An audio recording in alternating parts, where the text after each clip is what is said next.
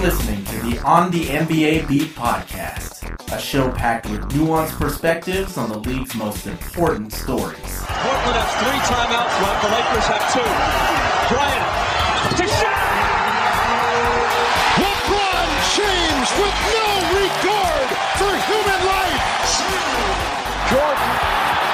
Oh, a spectacular move by Michael Jordan! And now, your hosts, Lauren Lee Chen and the twins, Aaron and Joshua Fishman. Aaron Fishman here. Thanks for finding us and tuning in. The Pistons are on the doorstep of halting their two-season playoff drought, which would give them a chance to go for their first postseason win in eleven years. But before that can happen, Detroit must close strong in the final week and a half, beating out at least two of the other Eastern Conference playoff aspirants. James Edwards the third, Pistons beat reporter for The Athletic, was gracious enough to join me to discuss a slew of fascinating and timely Pistons topics, including the emerging playoff picture, Dwayne Casey's first season at the helm, Detroit's shot at a first-round upset, and the franchise's ongoing efforts to build around Blake Griffin and Andre Drummond. Before we delve in, James shared a personal fun fact with us. When Nuggets guard Gary Harris was a freshman at Michigan State, he received an alley-oop pass from James himself. The then junior got a kick out of delivering the pass, which Harris flushed for the jam.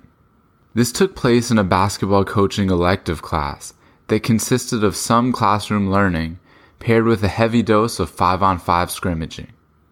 An accomplished player in his own right, James won M V P honors at the Eastern Michigan basketball camp at fourteen years old. We know he can write and report too, but good thing for us, he's also quite adept at speaking about the game. Let's get into it. I'm always really excited to bring on a new guest to the show, and James, you've been doing a terrific job all season covering the Pistons, who don't really get a lot of national attention, but I think it's a particularly interesting time to focus on them. So first of all, welcome in. We're going to begin with talking about their current standing. Right now, as a recording time before Friday's games, they're in the sixth spot in the Eastern Conference. They're thirty-eight and thirty-seven. But there's four teams within two and a half games of them, and those five teams are battling for the final three spots. So um, I'd like to get your thoughts on what the Pistons' chances are of getting into the playoffs, and then more broadly from your reporting, what's your sense of how the Pistons organization is balancing the benefit of finishing in the lottery versus finally getting back to the playoffs? Yeah, no, I appreciate you having me on, first and foremost, and yeah, man, it's a tight race. Uh, as you said, it's basically just a game and some decimals separating ten and six. Um, I'd say right now I'm at about sixty-five percent, seventy percent that the Pistons make the playoffs. Everybody's talking about how the likes of Brooklyn and Miami have a pretty tough schedule down the stretch, and I, I, I put Detroit right up there, and we talked about it a little bit before we started to record. Um, I mean, they play the next four games are Portland, Indy, Indy, O K C, which very well could be four straight losses. So um, I do think they get into the playoffs. Um, my gut tells me the eight seed, but you just never know. This team could beat the best teams and they can lose to the worst team. So um, if they get a win against Portland on Saturday, I think that'll be huge because they'll probably beat New York and Memphis at the last week of the season, and that'll get them to forty-one, and that should get you into the playoffs. But yeah, we'll see. But this front office, this ownership group, they they want to make the playoffs. Um, you don't make a trade for Blake Griffin unless you, you want to do that. Uh, they haven't been in the playoffs in two years, three years. Uh, haven't won a playoff game in eleven years, ten years, something like that. So uh, the new arena, they're they're ready to to put some playoff uh, some playoff joy in downtown Detroit for sure. As you noted, it's been a while. Not a lot of playoff success over the last decade. So they're really hoping to get in. Once they do get in, it'll be interesting to see who they match up against. Pretty much it would be very difficult statistically for them not to face one of these three teams, the Bucks, Raptors, or seventy-sixers, just because it's looking like those will be the top three seeds. And mm-hmm. like Detroit, if they get in, would be six through eight, somewhere in there. Yeah. There are a lot of interesting storylines with those potential opponents. I'm going to start with the team that's second right now, the Toronto Raptors. Dwayne Casey coached them for the last seven years, and they swept them this season three and oh. Mm-hmm. I think a big caveat is that all three of those games were either decided by a single basket or went to overtime. They got swept by the Milwaukee Bucks, and then they were one and three against the seventy-sixers, but all their games against the seventy-sixers were done by early December, and now the seventy-sixers team looks a lot different. They have Tobias Harris now. Jimmy Butler only played a little more than one of those games. He played ten minutes in the second game. But this is a long way of me asking for you to just go through one by one those three potential matchups, if you can, for me, and try to assess the realistic chances of a first round upset, if there really is any chance this postseason. Yeah, I mean, there's to me, there's equal chances they play all three of those teams. And to go back to what I said earlier, it just depends on what Piston team shows up in these last uh, week and a half, two weeks, whatever it is. They could very well uh, outlast Brooklyn in their tough schedule and get to the sixth seed, or they could very well just stay put at seven. They could fall back to eight, or they could fall out of the playoffs. But Um, Milwaukee, I think, is the one team they don't want to see. Obviously, I don't think anybody wants to see Milwaukee in the first round. Uh, just their length, their ability to penetrate uh, with their guards and Giannis, and the way Brook Lopez plays against Detroit. I, I think that's the only team that would sweep them. Uh, Toronto, like you said, uh, every game has been decided by a bucket or less or going into overtime. There is the obvious storyline with Dwayne Casey, um, and some of the members of his staff came over from Toronto. Uh, they are three and oh against Toronto. I don't think they would win a series. However, uh, what that does say to me is that there is a team who would go into that series with a uh, at least a psychological advantage, and it's the underdog. And I, I think that helps. I think it helps the fact that you've beaten a team three times in the regular season. You go into a series, you're not afraid. Uh, you know right. that you can beat that team. So I could imagine them getting a game or two in Toronto, uh, well, in that Toronto series. And Philadelphia is just a team over the last few years that Detroit has really struggled with. I know they are a lot different. Um, I mean, on paper, they're a better team, uh, adding Tobias, adding Jimmy Butler. So I, I could see them stealing a game from Philly, which I, I think a game, maybe and probably two, would, would be enough for this uh, organization, this fan base, to to walk away from the season and call it a success. Uh, mm-hmm. But I don't see them beating any of those teams. I just think they could put up a, the best fight with Toronto in terms of matchup. I, I, I'm sure they probably want to see that one, and Dwayne knows that team inside and out. So, mm-hmm. It seems really tough going into the postseason, at least on paper.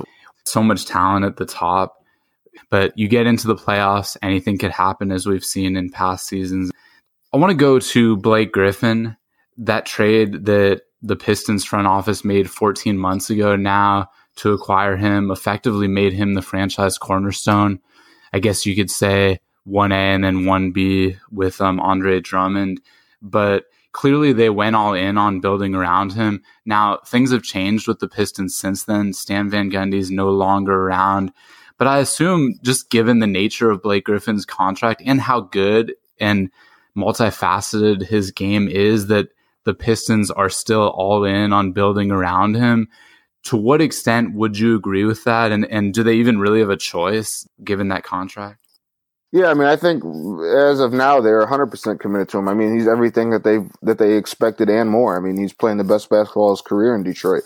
Um, he's shooting the three ball at a at a rate that not many people saw uh, of a young Blake Griffin. Um, he's still he hasn't sacrificed bully ball amid his his evolution as a player. Um, they love him. The city loves him. I, I really truly believe that he likes playing in Detroit. He likes this challenge of of building an organization up um, and trying to get it to a height that it wasn't at before his his arrival. Uh, but with that said, I would not be surprised if this team misses the playoffs, and they, for the most part, they've been relatively healthy this season with their core guys, with Andre Drummond, Reggie Jackson, and Blake Griffin.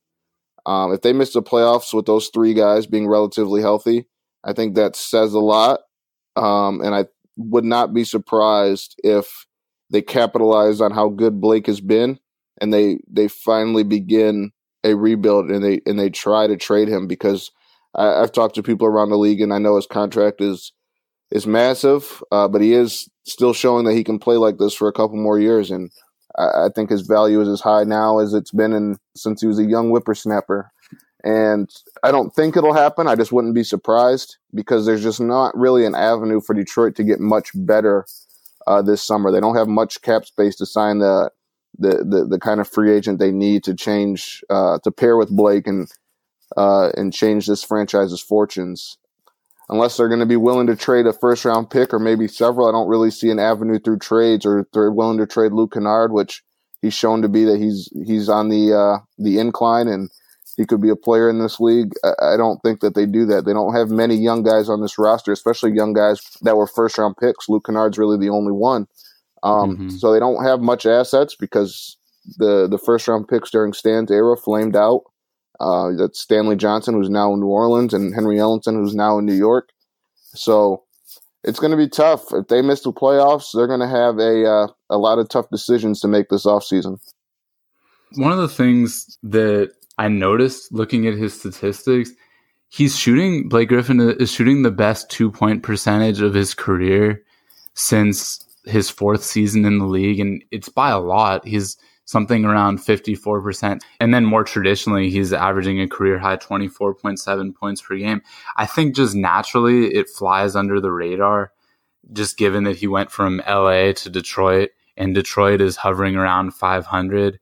Even when he scored fifty points in the third game of the season, I thought it's not really getting that much attention. Then he drops forty-four in his first revenge game, I guess you could call it, against the Clippers at Staples Center. Mm-hmm. He's doing pretty big things. It just doesn't really get that much attention, right? Yeah, I mean, it's it's, it's Detroit. It's the Pistons. The Pistons have kind of always been that uh, that outlaw team when you think about it. I mean, they're a historically one of the best franchises in N B A history. I mean, not many organizations have three N B A titles. But again, when they won those titles, the Bad Boys, they upset everybody's favorite Lakers team.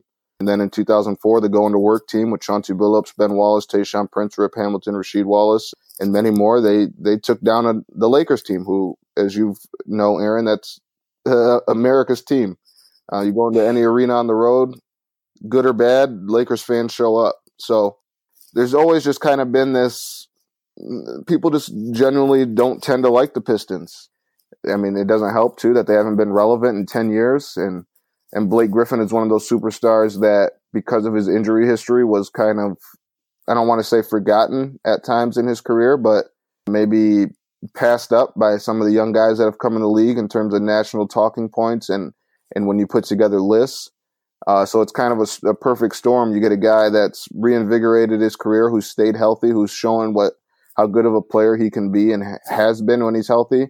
Uh, but now he's on a team that not many people care about. Yeah. When you watch Blake play, it kind of makes sense that he goes to Detroit because of the way he plays. It's very uh, gritty. It's very in your face, very bruising. And it's kind of the epitome of what Detroit basketball fans like to at least say that their organization, that their basketball team should be about. Yeah, I think that's a great point, just the fit between what people associate with the franchise and, and his style of play. So Dwayne Casey signed a five-year deal with the Pistons to take over as head coach. Stan Van Gundy was there for the previous four seasons. I'd love to know what the biggest takeaways are from Dwayne Casey's first season, and, and what you think the most notable differences are between his style and that of Stan Van Gundy. Yeah, it's tough because I always I, I thought, and I do think Stan is a really good coach. I don't think many people would argue that. I think Stan's issue in Detroit was that he was the team president. Mm-hmm. And I've written a couple times about that dilemma of having a guy who's the, the head man on the sideline and the head man up top, and just kind of the the balance of power that comes with that, whether it be looking down the bench and you want to win as a coach, and then you go sign a guy to a, a lucrative deal that you think helps you win now but hurts you for the future. I mean, Jon Leuer is the third highest paid player on this team. He's making ten million dollars a year, um, and he doesn't even crack the rotation. Langston Galloway is a pivotal piece of Dwayne Casey's rotation, but he's a guy that's making seven million dollars a year. Reggie Jackson, and to be fair, Reggie Jackson, the year he got his deal, uh, was the best player on this Pistons team that made the playoffs. Injuries really hurt him. He's lost a little bit of his burst. He had knee tendonitis issues, sprained his left ankle, grade three left ankle sprain, which most people say is, is considerably worse than just breaking your ankle. And he just hasn't been the same player, but they're tied up to him for another year after this one.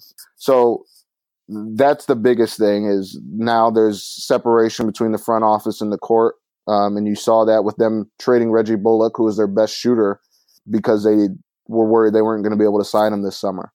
But in terms of style, I think Stan, his last year in Detroit, he, he did try to emphasize the three ball. Obviously, people that follow Dwayne Casey closely um, know that that really is part of his offensive philosophy, um, getting up a lot of threes, getting up efficient threes, um, spacing the floor. Uh, it's it's a new game, and I think Dwayne, he's told me before, it, ta- it took him a few years to kind of to grow with the times, and Detroit's three-point shooting percentage di- was was abysmal um, through the first few months of the season, one of the worst in the league. And then in February, they actually started just to make the sh- the shots that they were they were missing in the first couple months. I mean, you look at the mm-hmm. stats; they were leading the league. They were in the top five, top six for most of the year um, on getting open and wide open threes. They just weren't making them. And then in February, they all kind of just started to go in, and it changed their fortunes. They won twelve or fourteen, um, but it, that's the big thing, is just the fixation on the three ball, um, and, and using Blake Griffin as a as a hub, as an I S O player, to create those opportunities for other guys. How has Casey approached staggering the minutes of Drummond and Griffin? How has he been balancing that? Yeah, so what he usually does is he'll usually take Blake out first and let Andre roll with the second unit for a little bit. There was a time for most of the year when, I mean, Dwayne Casey had so much success with this in Toronto, he and he admittedly enjoys rolling out a whole new five in the second unit. Um, but this Detroit team was so up and down with its bench play that he he's kind of started to keep at least Blake or Andre um, on the floor for most times. There's, he still does run all five um, new group for minutes and, and spurts uh, during games. But you, you kind of saw him maybe leave Andre in a little bit longer with that second group, because I mean, there are t- there were times when that second group was winning them games. The starters wouldn't really come out with hot starts, and the second unit would put them back in position to take a lead, and then the first unit would carry that. And then the last few weeks, last few months, it's been a little bit more hit or miss, and the second unit would lose the lead that the first unit got, um, and the first unit not necessarily being able to kind of get back into the game or or overcome the deficit the bench put them in. So the staggering is is something that he's worked on and has come to grips with as the season's progressed. Um, but he still very much is an advocate of having a uh, fresh five in the second unit, and I think that's going to be something that they try to emphasize this offseason as well. I want to delve more into the three-point shooting numbers, and you referenced it in uh, your first response about Casey. February second through March tenth, you mentioned that they were just hitting all their open shots finally. So over that fifteen-game stretch, which they went twelve and three, they were shooting a league best forty-one point four percent from three-point range. Mm-hmm. And that must have felt good, because up until that point, through their first fifty games, they were dead last in the league at thirty-three point one percent. I'm assuming the true indicator of how good they are is probably more like what they've been since March eleventh. Which is kind of like middle of the pack. Yeah, I agree. Yeah, they're somewhere in between the league worst and the league best. Uh, no, the thing that, bold statement by us. Right. No, but they weren't as bad. Well, yeah, just when I look at the roster, I don't. I truly, in my heart, don't believe they were as bad as the second to last worst team in the league or the worst team in the league from three. And I definitely don't believe that they're anywhere near the best team in the league at shooting the three. So maybe probably somewhere more towards the second, the back half of the, the halfway point in that group. Um, and yeah. At their best night, they could maybe creep into that thirteen twelve spot. Uh, but during that, that killing spree that they went on from deep, Reggie Jackson was like the second best three-point shooter in the league.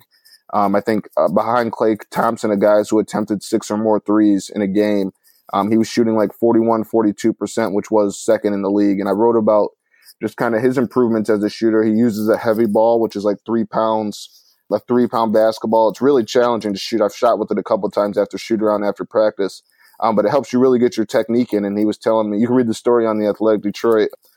He was telling me that when he came into the league, he had a hitch with his shot, and then he met a, a gentleman um, whose name eludes me, but he's a shooting coach who used to play in the N B A. He had a cup of coffee, who brought the heavy ball into his life to kind of just help with his mechanics. So when he does get the actual basketball, it's one, it's a lighter, obviously, like when you lift weights and then lift a heavy weight and then lift light weights, it feels a lot lighter, but it also just helps with your mechanics, because if you're going to shoot a ball that is that heavy, um, you have to have your mechanics down. Um, and he's kind of tailed off a little bit over the last few weeks, uh, but Wayne Ellington has been a massive addition for this team. Luke Kennard's really been stepping up and playing well. Yeah. Blake Griffin has been consistent with his three-point shot. Uh, Thon Maker is an upgrade over Stanley Johnson from three, believe it or not. Uh, people that don't follow the Pistons very closely.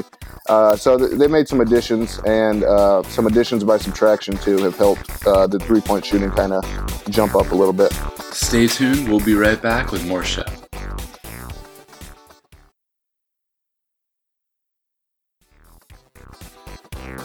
This is Howard Beck of Bleacher Report, and I am on the N B A Beat. Yeah, Bullock, so he's gone, and he was their best three-point shooter, but Wayne Ellington came over as a free agent after Miami traded him to Phoenix, and then they waived him. I was looking at his numbers this season. It's really interesting how eighty-three percent of his field goal attempts are from three, yeah.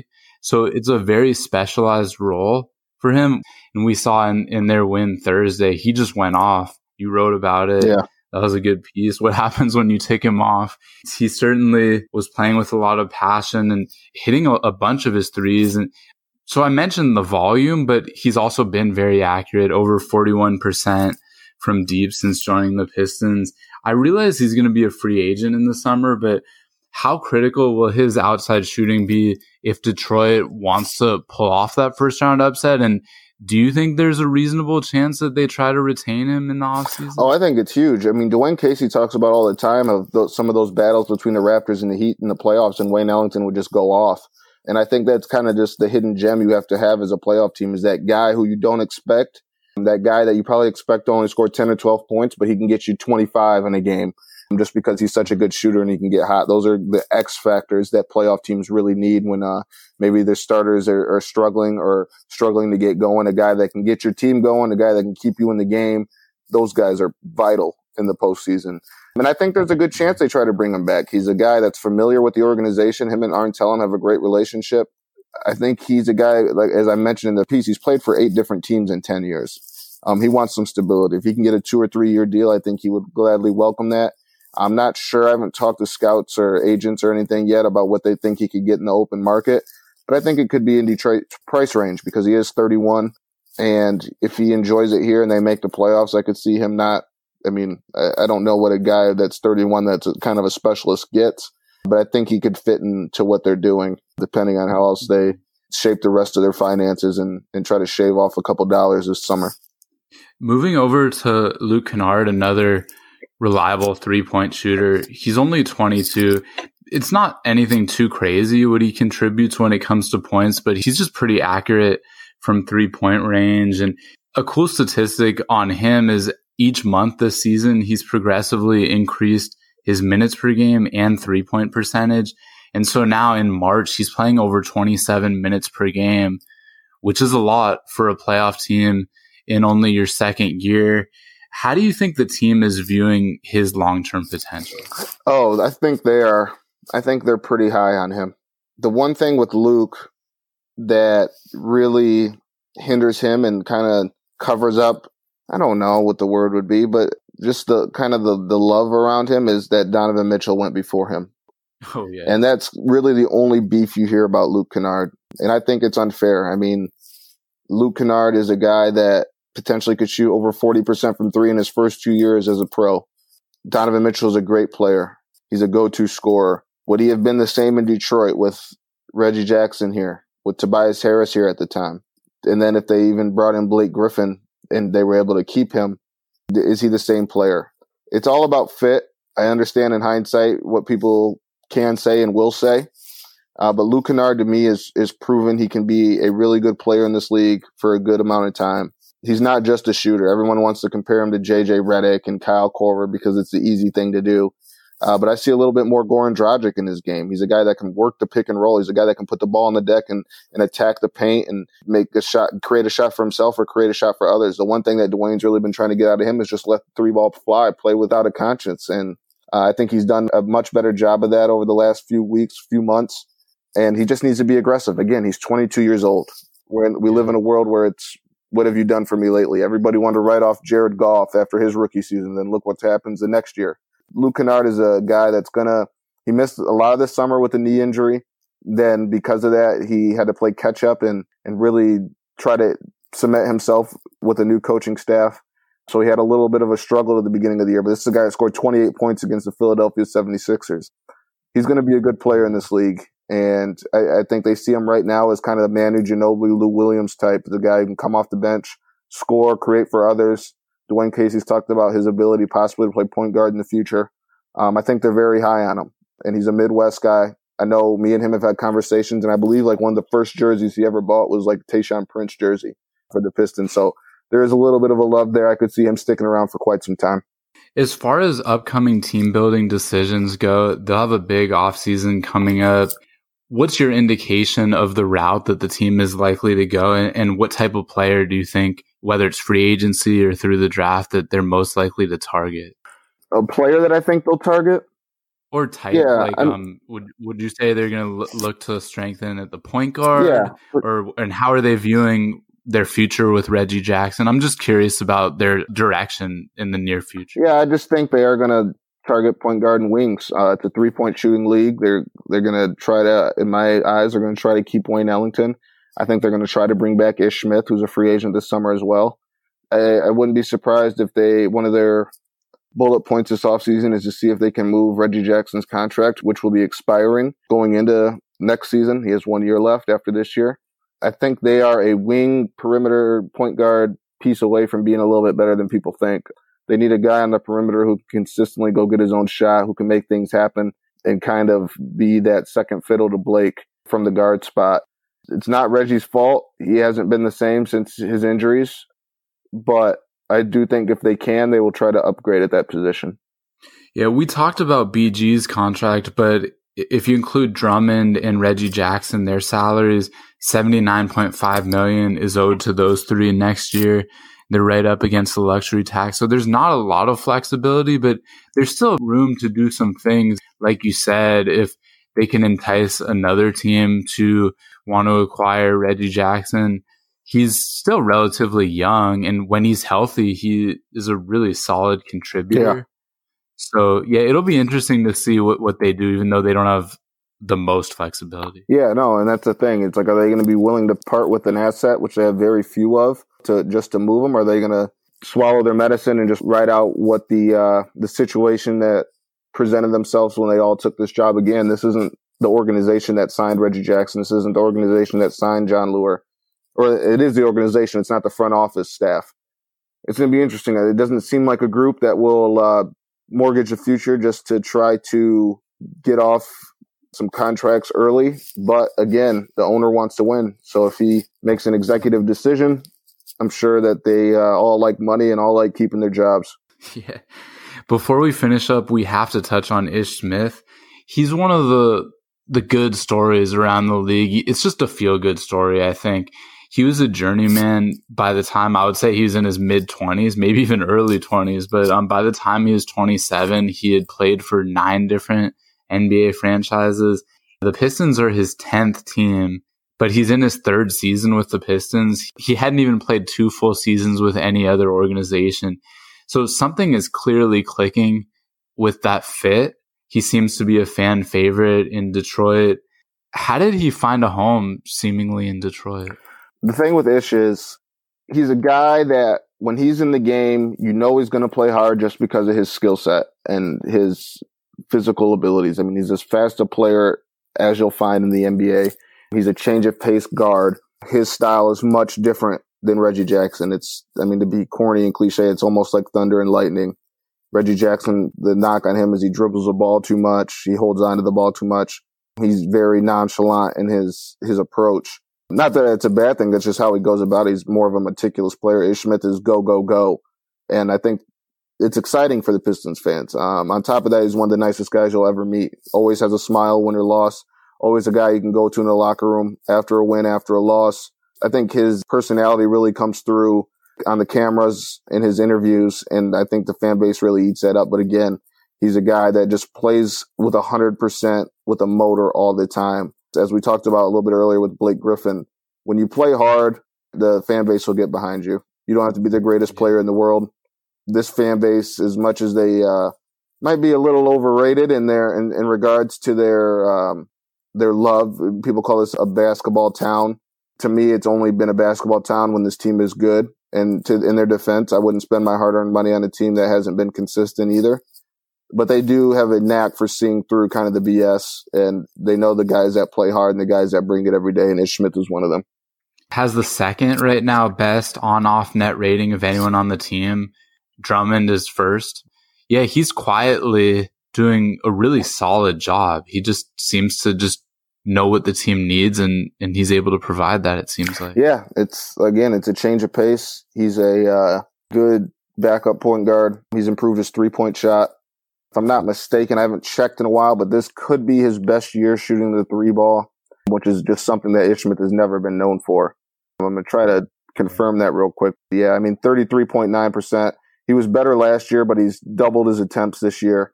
I mean, he's older. I think he's thirty-one, twenty-nine, thirty, something like that. He hasn't slowed down at all. He's a guy that just loves to play the game, and it comes through in his style of play and in just his personality. Yeah, he's thirty. He'll be thirty-one in, in the summer. So I wanted to end on an amazing piece you wrote on The Athletic about the so-called Cookie Mom. Thought it, it was really a pleasure to read. But first, I do. I want to thank you again for coming yeah, of on. Course. It's been really enjoyable. But um, Diane Simon, am I saying yeah. her name right, or is it but Diane? Yep. I'm curious, how did you become aware of the story, and just whatever you feel like telling me about how it. it came about? I'd love to know. I thought it was a really well done piece. Well, I appreciate it, man. Um, yeah. So without saying too much, someone that is around the Pistons organization tipped me off about her, told me he or she had a, a good story idea about this lady who is consistently in arenas around the N B A, specifically the Midwest, uh, Detroit and Cleveland, even more specifically.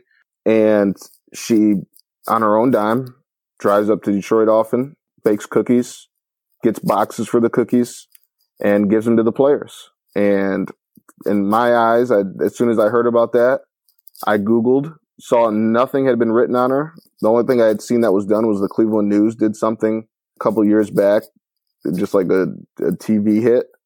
And I was like, this is like, I didn't think, I didn't know if people outside of like basketball nerds would love it, but I figured it was a story for like my peers. Like, this is a story that hasn't been told in like forty years, and as long as she's been doing it.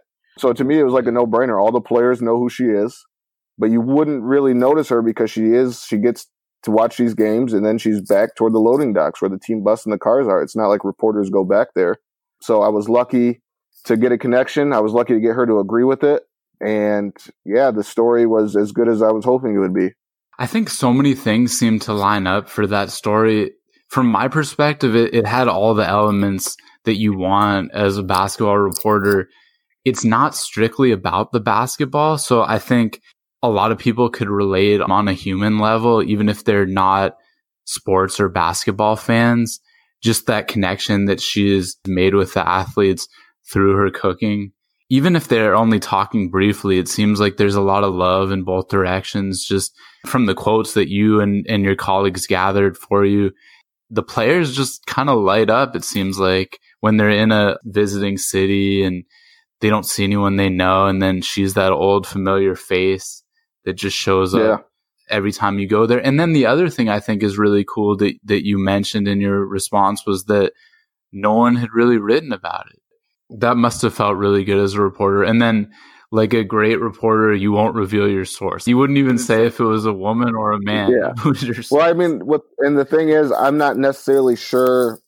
I'm sure the league probably knows about her by now, and they wouldn't do anything, but I don't necessarily think she's supposed to be doing what she's doing. It seems it seemed like a little bit sketch, but then you addressed that really early on in the piece, saying the average reader is probably wondering, how is this safe for the players, and how can they even trust that it's not yeah. tainted or whatever? And they cook well, that's the most, that was the yeah, most interesting part of the story to me. Like, who she is was equally as interesting, but like the fact that how did sh- this regular civilian who works at A T and T get this access? And there was more stuff that I wasn't able to put in the piece, just to like obviously not throw her under the bus and throw certain people under the bus.